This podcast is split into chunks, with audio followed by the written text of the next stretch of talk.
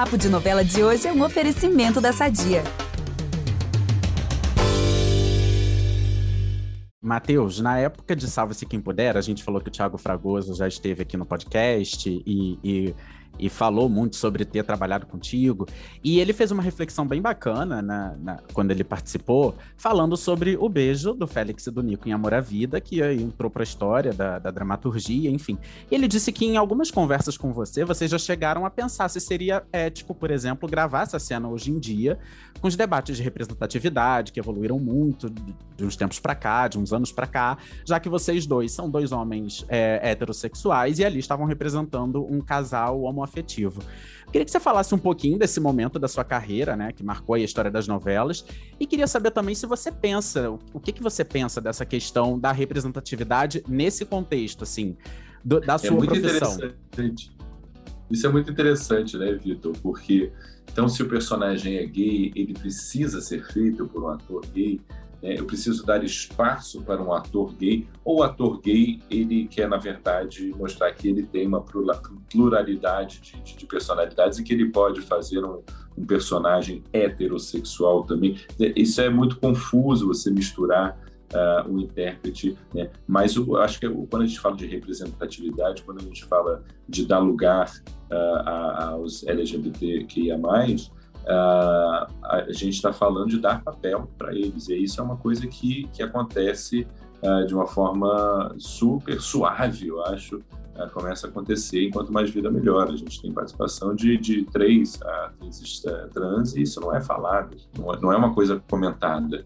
Né? Pelo contrário, os personagens, uma é a morte, a outra é uma executiva, enfim. É, então, é, eu acho que o, o, a grande questão não é dar um personagem gay para um ator gay, é, é não tirar né, de, um, de um ator gay qualquer personagem que seja por, pelo fato de ser gay na vida dele. Né? É isso que eu fiquei pensando, assim, até desde quando ele falou isso, eu fiquei refletindo muito sobre essa questão e eu ficava pensando, tá, mas aí um ator gay, por exemplo, ele só poderia fazer papéis LGBT, enfim, e aí foi o que você falou, né, uma questão da pluralidade e que tem tudo a ver com a profissão em si, né, com a atuação. É, acho que o Thiago também levantou essa questão porque hoje em dia está se lutando muito, né, pela, por isso, né, então, hoje em dia, talvez botar eu, eu e, e Thiago para fazer esses papéis talvez pegasse mal, né? Mas, mas a questão não é essa, né? A questão é o momento acirrado que a gente vive. Você, você refletiria mais se te propusessem um papel parecido um, para representar um casal homoafetivo hoje? Eu, eu, não sei um casal homoafetivo, porque a gente tem muitos atores gays, né, que fazem muitos heterossexuais. Então, acho que essa não é a questão. Acho que a questão do, da trans ou do trans talvez seja uh, uma questão. Uh, mas não sei, eu, eu acho que uh, volto, volto a, a, dizer, o negócio é diluir, é, é a sexualidade do intérprete não ter a ver com a escolha da, dele para um personagem. Uh, então a gente precisa sim ter uma cota, digamos assim, de ter uh, as, as, minorias, que às vezes não são nem minorias, né, como, o caso dos negros, né, uh, você ter mais representatividade, mas a, a, questão dos personagens não ser, ah, esse é personagem para esse grupo de pessoas. Não, personagem é personagem para intérprete. intérprete, não, não, não quero saber qual é a sexualidade desse intérprete. Né? Agora, a gente está vivendo um caldeirão, a gente está tá tentando entender isso tudo. Eu fico calado. Sim, é, eu também prefiro ficar só ouvindo, afinal de contas a gente tem dois ouvidos, né? Duas orelhas. Já falei muito aqui, é, e uma boca só. Isso aí. E uma boca só. Não, mas olha só que impressionante, gente. Amor à Vida foi lá em 2013, esses personagens, enfim, já daqui a pouco fazem 10 anos e até hoje suscitam aí debates e reflexões. Isso é muito bacana, cara, das novelas, assim. Eu acho genial. E até comentando da questão trans, Amor à Vida do Valcir Carrasco em A Dona do Pedaço, a gente teve também uma trama trans representada por uma atriz trans, né? A Glamour Garcia como a Britney, enfim, fazendo casal ali com, com, enfim, tinha toda a questão dela se descobrindo afetivamente apaixonada e, enfim, tudo aquilo ali em volta. Matheus, inclusive, a gente estava falando aí desse tema, né? E, e aí você falou que prefere adotar uma postura de ouvir mesmo, né? É, e não, não exatamente sair dando opinião.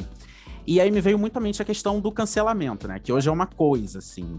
Enfim, todo mundo é cancelado, descancelado, recancelado, enfim. Eu queria saber como que é a sua relação com as redes sociais. Eu vejo que você posta muita coisa, assim, relacionada ao trabalho, é mais discreto em relação à vida pessoal, quase, por exemplo, não posta tanta coisa sobre os filhos. É, enfim, isso é uma maneira de se preservar mesmo? Ou, ou você realmente, naturalmente, já, já é mais offline? Olha, Vitor, eu não sei quantos anos você tem, eu tenho 40 e, e eu peguei toda essa transição, né? Então, para mim é muito estranho isso tudo, né? É, eu já tô velho, digamos assim. Uh, e aí eu acho que cada, cada um, cada pessoa da minha geração foi escolhendo e entendendo como entrar nessa, nessa second life, nessa, nessa segunda vida que a gente tem na, na internet, né? Uh, eu não gosto da ideia de me expor, né? e me exponho já muito, né? Uh, eu sou um palhaço e gosto de me expor como palhaço, mas não gosto de expor meus filhos e coisa e tal. Eu, mas é, aos poucos eu fui, a gente vai é, sendo contaminado e tendo gosto por uh, mostrar as coisas, por dividir. A gente vê uma coisa bonita, a gente quer tirar foto e postar. Né? A gente não, não basta para a gente simplesmente viver aquele momento. Né? Então, enfim, tirando o perigo disso tudo, eu tenho uh, uma, uma, uma rede uh, social fechada uh, no Instagram, onde eu boto os meus filhos com muito prazer para pra, as pessoas que eu, que eu, conheço, tem alguma intimidade, tenho aberta com 2 milhões e, e 100 mil pessoas, uh, onde eu compartilho as minhas questões uh, com o meio ambiente, muita palhaçada, mas sempre escolho muito o que eu vou fazer. Eu não, eu não, não posto qualquer coisa e tal, estou andando, tenho uma opinião e resolvo falar. Assim, primeiro porque eu acho isso muito perigoso, né? Uh, e se, ainda mais né, nessa história do cancelamento e coisa e tal. Uh, segundo, porque realmente eu quero guardar uma relação.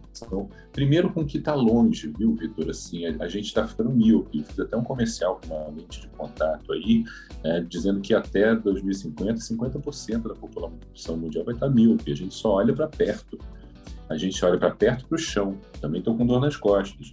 Então, a gente tem que voltar a olhar para o céu, né? Uh, olhar para longe e coisa e tal. Ah, essa história do, do, do, cancelamento né, também fala de uma sociedade que está muito viciada em julgar o outro, né, e muito pouco habituada a olhar para si próprio e para os seus próprios próprias coisas que precisa melhorar, né, é, que são muitas. E geralmente elas são facilmente identificadas. Quando você está falando muito mal de uma pessoa por uma determinada coisa, fatalmente é uma coisa que te incomoda em você mesmo. Então é começar a prestar atenção nesses três dedos que quando a gente aponta para alguém estão apontados para a gente mesmo, né?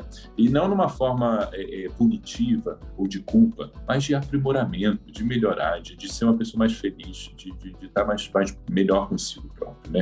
Quem fica falando da vida dos outros é a alcoviteira que está lá na janela e, não sei o quê, e, e que não tem nada melhor para fazer ou acha que não tem mais nada é, para fazer, né?